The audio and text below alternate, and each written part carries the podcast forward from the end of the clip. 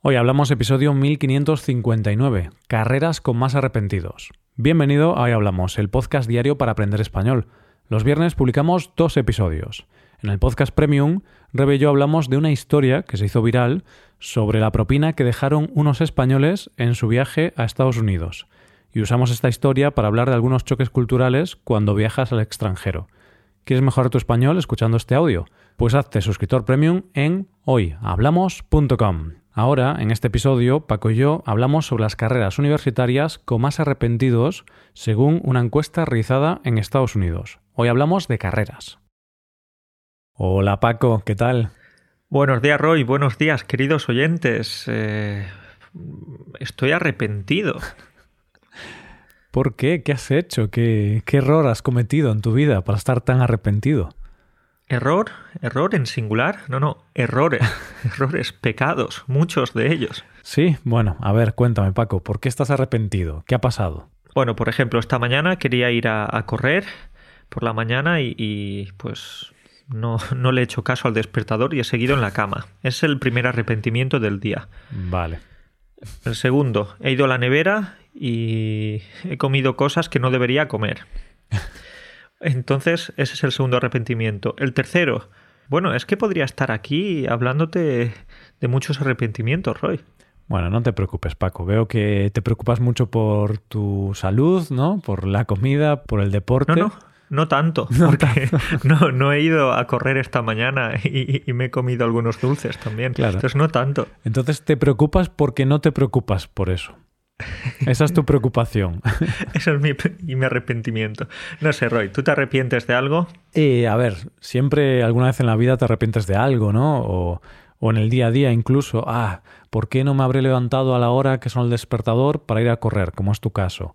O, ah, ¿por qué no habré hecho esto? ¿Por qué no habré sido más previsor? Este es un arrepentimiento que yo tengo muchas veces a lo largo de, de los años, porque suelo dejar cosas para, para más adelante y digo, ah, ¿por qué no lo habría hecho antes? Que ahora es mucho más estresante todo y tal. Pero bueno, sí, son algunos arrepentimientos, pero yo creo, Paco, que es mejor no arrepentirse. ¿Tú qué opinas? Bueno, Roy, pues precisamente lo siguiente que quería decirte es que yo desconfío de las personas que nunca se arrepienten de nada. Cuando hablas con una persona que te dice, yo no me arrepiento de nada, yo siempre lo que hago, lo hago y ya está, adelante. Tío, eh, está bien arrepentirse, ¿no? Es un buen debate. Yo creo que es normal que a veces te arrepientas porque al final es una forma de reconocer tus errores, pero yo creo que para tu bienestar emocional, por decirlo de alguna forma, creo que es mejor intentar no arrepentirse. ¿Por qué, Paco? Porque lo que ha pasado ya ha pasado, ya no lo puedes cambiar. Si tú hoy no te has levantado y no has ido a correr, ya no lo puedes cambiar. El pasado es imposible cambiarlo, por el momento. Por el momento no hay ninguna tecnología que permita cambiar el pasado. Entonces, creo que no merece la pena arrepentirnos. Fíjate tú. Tiene sentido, Roy, pero eso es eh, filosofía barata, ¿no? no me arrepiento de nada del pasado o no pienso en el futuro, yo solo vivo en el presente. Y está muy bien, genial, es la idea, ¿no? Pero también mm. está bien arrepentirse un poquito. Sí, a ver, eh, y no es lo mismo no arrepentirse que no reconocer tus errores, ¿sabes? Porque tú puedes reconocer tus errores y puedes decir, sí, es cierto, esto fue un error. Pero luego el tema es que si te estás arrepintiendo demasiado y estás pensando mucho en eso, creo que es malo. Entonces, acepta los errores, pero no te arrepientas porque no puedes cambiarlos, ¿vale? Entonces, esto es lo que diría Paulo Coelho, Paco. Fíjate qué profundos eh, nos hemos despertado hoy, ¿eh?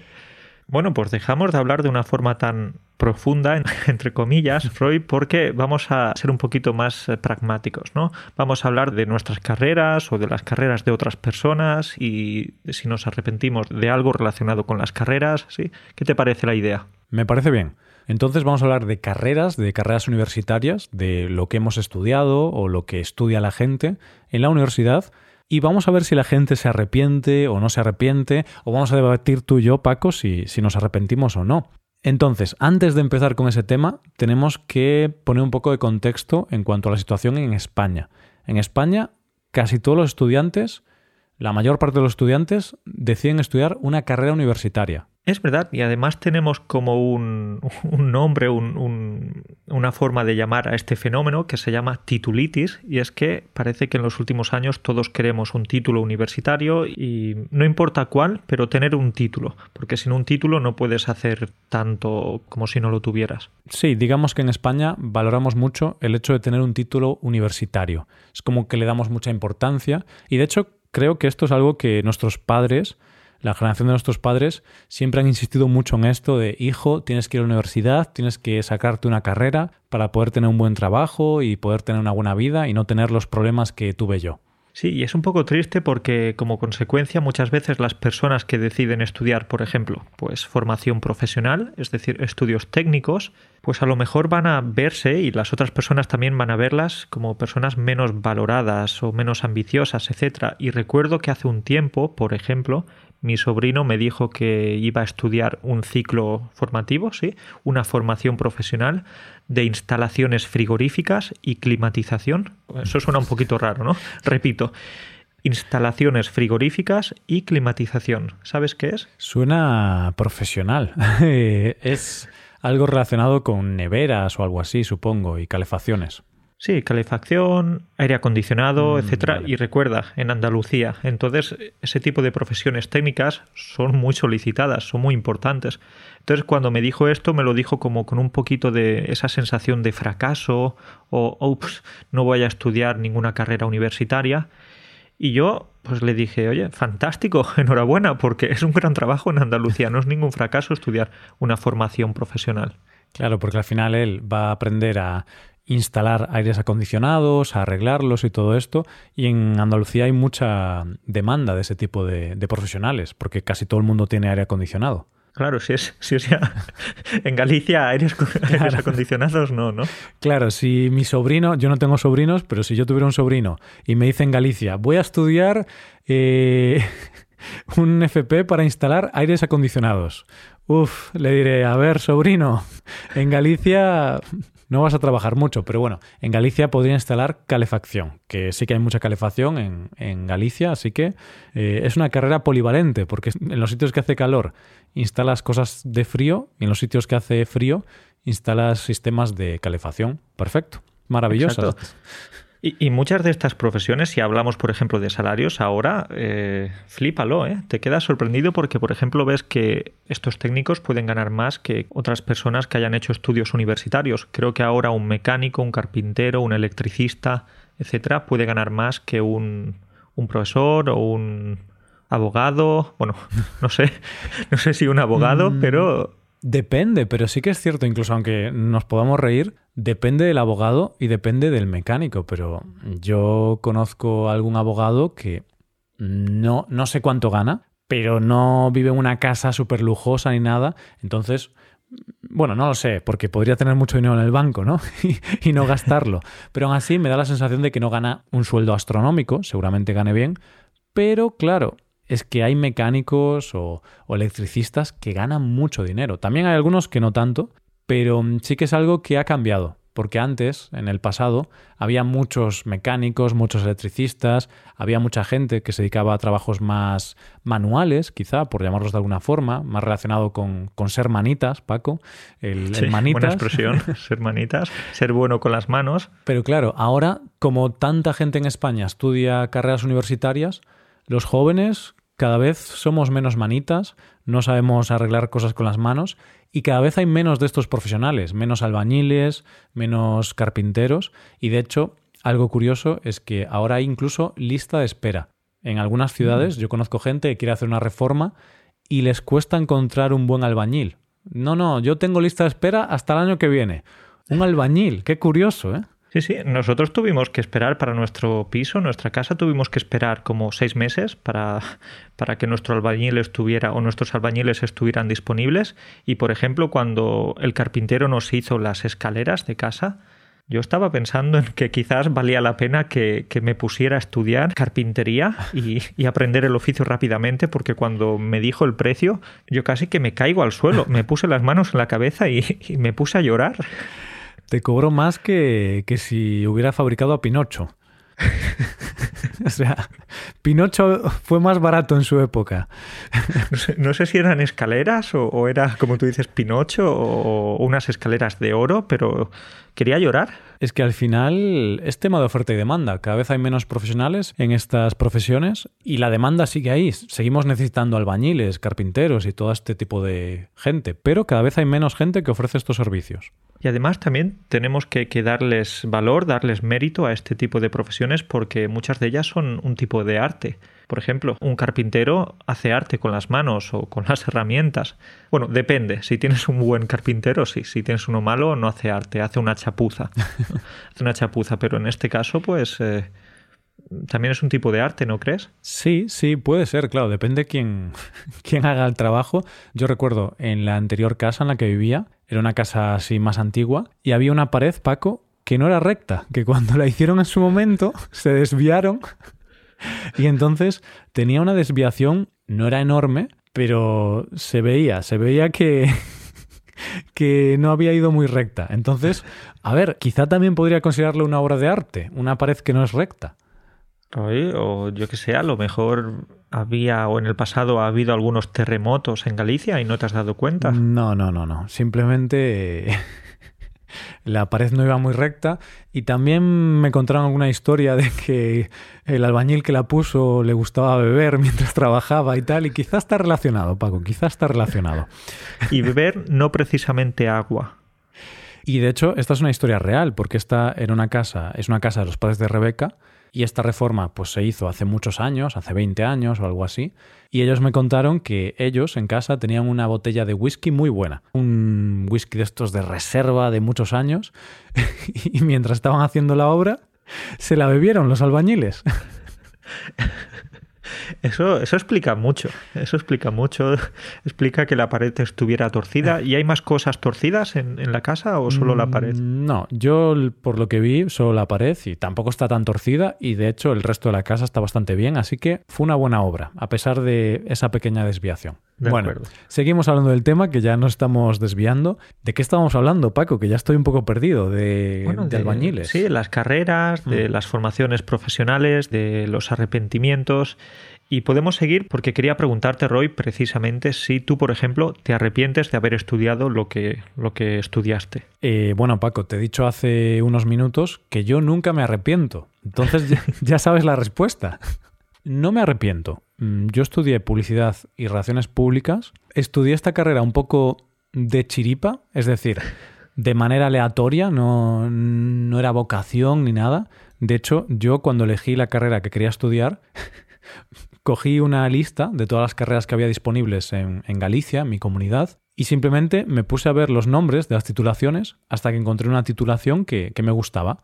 Iba leyendo economía, eh, administración y dirección de empresas, psicología, mm, grado en medicina, y luego llegué a grado en publicidad y relaciones públicas. Y el nombre me, me cautivó, me pareció interesante. es decir, tú elegiste tus estudios porque te gustó el nombre. Sí, literalmente. Supongo que luego fui a ver el plan de estudios para ver un poquito cuáles eran los temas que se estudiaban en esa carrera, pero sí, sí, por el nombre. Por el nombre, eh, resumiendo, así de fácil y rápido. No, claro, suena bien, ¿no? Publicidad y relaciones públicas. Sí, suena, no sé, me sonó bien. Obviamente no sabía nada de ese tema, pero una vez empecé a estudiar, pues me gustó la carrera e incluso me ha servido para, para lo que hacemos hoy en día. Pues hay ciertas cosas que aprendí durante la carrera que me han servido ahora, entonces no me arrepiento. Pues muy bien. está claro que tú no te arrepientes de nada. De nada, de nada. ¿Y tú, Paco, qué? Cuéntame. A ver, tú quizá tiendes más a arrepentirte que yo, entonces, ¿te arrepientes o no de tu carrera? ¿Tú qué estudiaste? Bueno, sería un poco problemático si dijera que me arrepiento, porque de hecho ahora estoy también trabajando de maestro, ¿no? De, profesor de español. Entonces sería problemático. Entonces estudié pedagogía y ¿sabes por qué? Si te digo la verdad, ¿por qué? Pues porque algunos amigos míos también iban a estudiar eso. Y yo dije, oh, me quiero ir con mis amigos a, Córdoba, me quiero ir con ellos a esa ciudad. Entonces decidí estudiar eso, pero también ¿por qué? Porque me gustaba, me gustaba la carrera, porque antes estuve haciendo algunos cursos de formación profesional, precisamente, y me di cuenta de que me gustaba enseñar. Entonces fue un incentivo ver que también mis amigos, algunos de mis amigos, iban a estudiar lo mismo. Entonces es una carrera muy bonita, ¿no? Si hay mucha gente que se arrepiente, pues sí, tengo algunos amigos que se arrepienten de haber estudiado pedagogía. ¿Por qué? Porque es bastante difícil obtener trabajo porque tienes que hacer esos exámenes públicos. Seguro que en el podcast alguna vez hemos hablado de las oposiciones, Mm. es el sistema de oposiciones que tenemos en España. Así que no es tan fácil porque muchas veces para conseguir un puesto de trabajo tienes que luchar contra 20 personas más para una plaza. Es un poco pesado y un poco... Bueno, puede llevar bastante tiempo. Vale, bueno, entonces tú no te arrepientes porque estás trabajando de esto y al final has encontrado una profesión que, que te gusta. Exacto, eso. Y es una suerte, porque en realidad no hay mucha gente que tenga esa suerte de trabajar en lo que le gusta. Hmm, Sí, e incluso a veces tú estudias una carrera y piensas que te va a gustar y a lo mejor te gusta durante los años de estudio, durante los años universitarios, pero después empiezas a trabajar y te das cuenta de que no te gusta el trabajo. O incluso a lo mejor empiezas a estudiar y te das cuenta de que no, no te gusta la carrera, ni siquiera. Pero luego, bueno, a veces la gente cambia de estudios, pero otra gente pues sigue y, y tiene una carrera que no disfruta. Eso es triste, es triste, triste. Pero, Pero pasa, pero sucede. pero pasa. Bueno, vamos a echarnos a llorar aquí ahora, Paco. Qué, qué deprimente nos está quedando esto, ¿no? Venga, no, venga. Paco, vamos a seguir con cosas tristes porque vamos a hablar de las carreras con más arrepentidos. De las carreras en las que más gente se arrepiente. Vale, pues no vamos a hablar de, de nuestros males, vamos a hablar de los males de otros, que Eso siempre es es. más agradable hablar de, Siempre es de lo malo que le pasa a la gente. Siempre es mejor. Entonces, eh, vamos a hablar de las carreras con más arrepentidos basándonos en una encuesta que hicieron en una web de trabajo. Esta encuesta se la hicieron a personas de Estados Unidos, ¿vale? Estas respuestas no son de gente de España, pero sinceramente podrían haber sido similares. Entonces, en esta encuesta, Paco, las carreras con más arrepentidos son periodismo, sociología, bellas artes, educación, marketing y comunicación, medicina o asistencia sanitaria, ciencias políticas, biología y literatura. Uf, eh, Roy, has- me he perdido. Has dicho muchas al mismo tiempo o rápidamente. A ver si puedes repetirlas y así las proceso de nuevo. Tienes razón, Paco. Vamos a ir una por una, que a veces a mí me gusta soltar toda la información así y es mejor verlo una por una. Entonces, la primera, la que más arrepentidos tiene, es periodismo. Las personas que estudian para ser periodistas. Uf, eh, iba a decirte qué sorpresa, pero en realidad eh, no, no me sorprende mucho, no sé por qué. A lo mejor los periodistas hoy en día tienen más dificultades para encontrar trabajo o Hmm. no sé. A ver, yo voy a decir mi hipótesis, ¿vale? No sé si es cierta o no, pero al menos yo lo que observo en España y de alguna persona que conozco que, que estudió periodismo, es una carrera divertida, mm, vocacional, porque a mucha gente le gusta el trabajo, pero cuando empiezas a trabajar es muy dura. O sea, las condiciones laborales son malas porque cobras poco, tienes jornadas de trabajo muy largas, tienes estrés. Entonces, al final, aunque te guste, las condiciones laborales, al menos en España, suelen ser malas. Sí, entonces periodismo. Y después de periodismo me has dicho sociología. Sí, y yo creo que será algo similar, ¿no? Que será difícil encontrar trabajo de sociólogo. En cambio, con Bellas Artes sí que tengo que decirte que, que me he sorprendido bastante, porque me parece una carrera que puede ser tan bonita. Conozco a alguna persona que la ha estudiado. Entonces no sé si tienes alguna hipótesis de por qué Mm. ocupa la tercera posición. Eh, mi hipótesis aquí es la misma que antes, ¿no? De hecho, creo que la mayor parte de la gente que se arrepiente es porque o las condiciones laborales son malas, o sea, muchas horas de trabajo, trabajo estresante, mm, bajos sueldos, o es difícil encontrar trabajo también. Y creo que aquí en Bellas Artes, al menos en España, me da la sensación de que es difícil encontrar trabajo. Y al final, Paco, tú piensas, mm, estudias Bellas Artes, estás ahí cuatro años estudiando en la universidad, mm, en un ambiente pues muy guay, ¿no? Porque yo, yo no estudié Bellas Artes, pero yo donde estudiaba, la Facultad de Bellas Artes estaba al lado, entonces alguna vez iba allí a comer y algunas personas que conocí de Bellas Artes pues solían ser un poquito diferentes. Claro, les gustaba más el arte, eran más extrovertidas, no sé cómo definirlo, pero bueno, tenían ahí una personalidad un poquito diferente, no todas, luego había gente normal y corriente, pero solían ser más excéntricas, por decir de alguna Sí, forma. Tenemos esa idea, precisamente los artistas, una personalidad un poco más alternativa, más excéntrica, más espiritual. Entonces sí que tenemos esa, esa conexión quizás en la cabeza. Claro, entonces yo me pongo en su, en su lugar y pienso, claro, ellos unas personas así muy excéntricas, con muchos intereses relacionados con el arte, están estudiando, piensan que van a hacer grandes obras de arte cuando acaban. Y luego cuando acaban la carrera, pues están trabajando en el McDonald's y la hamburguesa doble de queso con cheddar es la única obra de arte que, hacen. Y, esto ha sonado, ha sonado bastante... Bastante duro, ¿eh? Pero bueno, hay hamburguesas que son una obra de arte. Sí, y, por supuesto no es por menospreciar el trabajo de, ¿no? de una persona que trabaje en el, en el McDonald's o en, una cadena de hmm. comida rápida, simplemente que, que, a lo mejor pues una persona que quiere estudiar bellas artes pues no tiene como objetivo acabar en el McDonald's. Claro, tú tienes unas expectativas cuando estudias de ser un gran artista o de trabajar en un gran periódico, si hablamos de periodismo, o de hacer grandes estudios, si hablamos de sociología, y luego no se cumplen y ahí se genera la frustración. Vale, Roy, pues en cuarta posición has mencionado, si no recuerdo mal, educación, la carrera de educación. Hmm. Y como te decía antes, no me sorprende mucho porque, como te digo, tengo algunos compañeros de carrera que todavía no han encontrado trabajo, que se arrepienten porque las oposiciones, estos exámenes públicos son bastante difíciles o necesitas muchos años para conseguir tu plaza. Entonces, creo que incluso podría estar en una posición más más arriba. Claro. Aunque es una profesión muy bonita y es la pena, ¿no? Es la pena de esto. Porque es tan bonita y es tan importante, evidentemente, mm. pero, pero sí, todavía está ahí, en, en, las primeras posiciones. Claro. Y por supuesto, recordamos que estos son datos de Estados Unidos, pero aunque son de Estados Unidos, realmente nosotros los vemos y en España serían similares. No hemos encontrado una encuesta como esta para España, pero son similares. Quizá en Estados Unidos, por lo que me han hablado, es porque en la profesión de educación suelen tener sueldos bastante bajos, por lo que me han hablado gente que conozco de Estados Unidos, entonces supongo que claro, si tienes un sueldo muy bajo, pues es difícil. Pero en España ocurre un poco lo que tú comentas, ¿no, Paco? Que es difícil conseguir una plaza, son muchos años que tienes que estudiar y luego también puede ocurrir esa expectativa que tienes tú del trabajo y luego la realidad del trabajo no es tan bonita como a ti te gustaba y ya has estado años y años estudiando para sacar las oposiciones, para conseguir tu plaza y ya no vas a decir, ala, ahora cambio de carrera. Exacto. Y muchas veces, ya sabes, esto, en esto la enseñanza, algunas veces es difícil enseñarle a una persona, imagínate, enseñarles a 30 personas mm. al mismo tiempo, cada uno con sus problemas de aprendizaje o con sus virtudes, pero cada persona estudia o va a un ritmo diferente. Claro, y a ver, y los niños a veces son malvados. Elimina a veces. ¿sí? Los niños son malvados. Y ya está, unos más y otros menos, pero así son las cosas.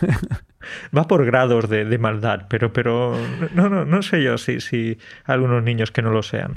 Bueno, pues otra carrera que menciona esta encuesta con más arrepentidos es marketing y comunicación, este, este sector. Y aquí yo, Paco, puedo hablar de mi experiencia personal, porque yo estudié publicidad y relaciones públicas. Es esto, es marketing, es comunicación, es este sector. Yo no sé si mis compañeros de universidad están arrepentidos o no, pero la verdad es que mm, es un trabajo difícil, porque mm, sueles hacer cosas que están bien, que son divertidas, es un trabajo divertido, creativo, porque tienes que hacer muchas creatividades, como pues fotos de productos, eh, diseños. Cuando tú ves un anuncio en la televisión, detrás de ese anuncio hay mucho trabajo para pensar qué historia contamos, qué planos hacemos, cuál va a ser el eslogan. Bueno, hay muchísimo trabajo detrás de todas las campañas de publicidad. Entonces es un trabajo que es divertido. Pero en España al menos los sueldos son bajos y las jornadas son eternas. O sea, yo tengo amigos que hacen 10 horas, 11 horas al día de trabajo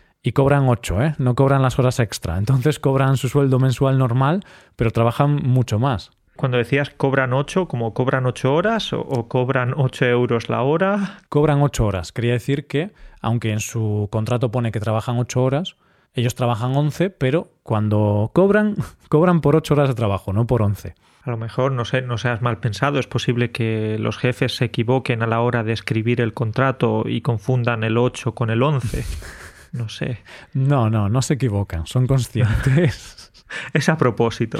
claro, entonces esto pasa en algunos sectores. Hay en algunos sectores donde se trabajan muchas más horas de las que cobras y se ve como algo normal y en marketing, en comunicación, es el pan de cada día, es lo más habitual. Es como los consultores. Cuando alguien te dice, voy a, voy a ser consultor en esta empresa, oh, de acuerdo, muy bien. Prepárate para trabajar también 13 o 14 horas al día muchas veces. Sí, exacto. Al menos en el caso de los consultores suelen tener sueldos más altos, como en estas grandes consultorías, ¿no? Deloitte, eh, PricewaterhouseCooper o como se llame esa. PVC. Sí, PVC. Iguay, que es EY, ¿no? Sí, claro, estas, las, las grandes consultoras, ¿no? Al menos tienen sueldos que en España son más altos que, en otros trabajos. Pero claro, en publicidad y relaciones públicas o, en publicidad y marketing, en este sector, yo los sueldos que he visto no me parecen muy altos para la cantidad de horas que se trabaja. Entonces, posiblemente por eso habrá gente en España arrepentida de, estudiar esta carrera. Mm. Entonces, si alguien te preguntase, te pidiese opinión sobre estudiar marketing y comunicación, ¿le aconsejarías estudiar? Mm, Sí, pero es muy importante que, quizá te diferencies o que, no sé, que te especialices en algún nicho que te permita diferenciarte mucho de los demás y entonces no tener que aceptar esas condiciones tan malas. Porque si no, si no eres muy, muy bueno, vas a tener que trabajar muchas horas. Porque la mayoría de los trabajadores de este sector trabajan largas horas por sueldos relativamente bajos. Al final, Roy, eh, hablamos, estamos hablando mucho de sueldos, de horas, etcétera, pero si te gusta el trabajo, pues no te importa ganar poquito dinero, no te importa trabajar mm. muchas horas, etcétera.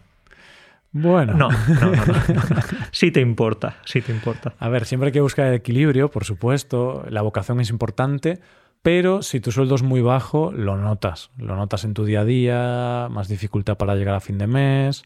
Entonces hay que buscar un equilibrio, ¿no, Paco? Seguro, seguro que sí. No sé si los médicos, eh, porque medicina era otro campo que también has comentado, no sé si los médicos también tienen ese equilibrio. Pues no lo sé, no lo sé. Es cierto que en España, pues últimamente mm, se están quejando, principalmente los médicos, por los salarios, que consideran que son más bajos que en otros países de Europa, y ha habido algunas huelgas y tal.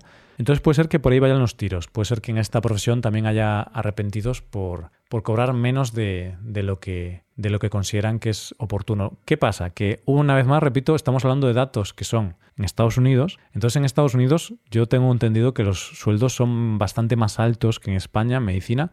Entonces si se arrepienten de eso quizás sea por otros motivos. En Estados Unidos. Pero en España los que se arrepienten quizás porque el sueldo no, no es muy bueno para todos los años de sacrificio que tienes que hacer. Sí, y en España, por ejemplo, sé que hay algunos médicos que se quejan porque tienen que hacer guardias eternas. Mm. Tienen que estar trabajando, haciendo guardia durante 24 horas seguidas, sin dormir, trabajando muchas horas, entonces es, bastante agotador. Es un trabajo agotador, es un trabajo que requiere muchísimo sacrificio para conseguir un puesto de trabajo, porque tienes que estudiar cinco años la carrera. Después en España casi todos estudian lo que se llama el MIR, que es para poder estar de residente, entonces tienes que estudiar mucho y cuando consigues la plaza tienes que estar cuatro años trabajando de residente con un sueldo bastante bajo. Y luego tienes que volver a estudiar para sacarte la oposición y ya tener la plaza fija de médico. Entonces, claro, estás como diez años estudiando de tu vida hasta que ya consigues tu plaza fija de trabajo. Entonces, bueno, puede haber arrepentimientos por ahí. Y luego, después de esos 10 años, te das cuenta de que, realmente no, que no es lo que te gusta, que quieres hacer otra cosa.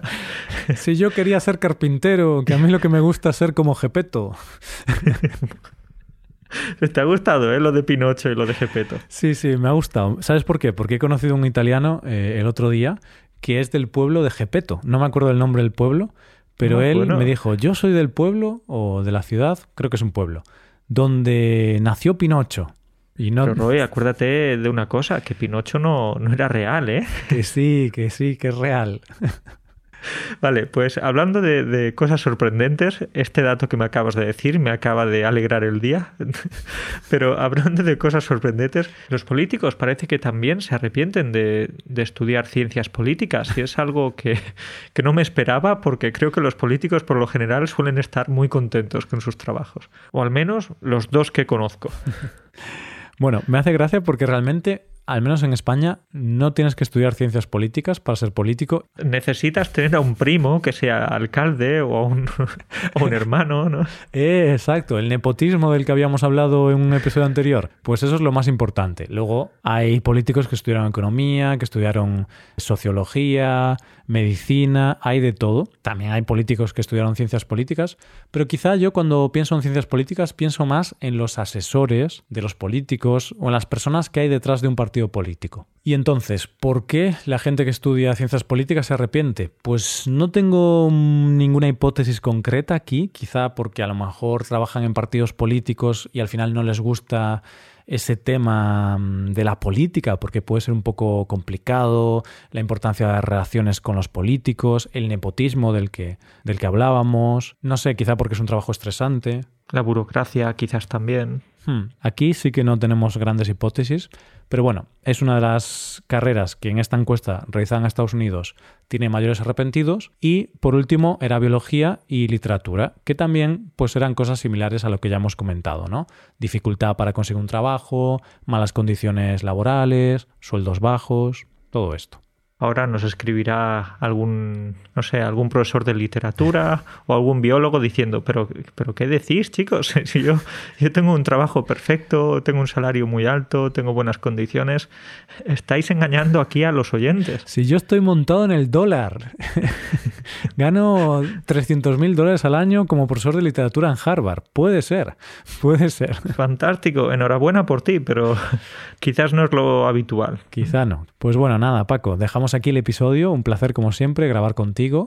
Eh, espero que no estés arrepentido de haber grabado este episodio. No, no, no me arrepiento. Me arrepentiré si seguimos hablando. Pero, pero, pero de momento está bien. No, no me he cansado de ti todavía. Vale, pues lo dejamos aquí. Venga, nos vemos la semana que viene.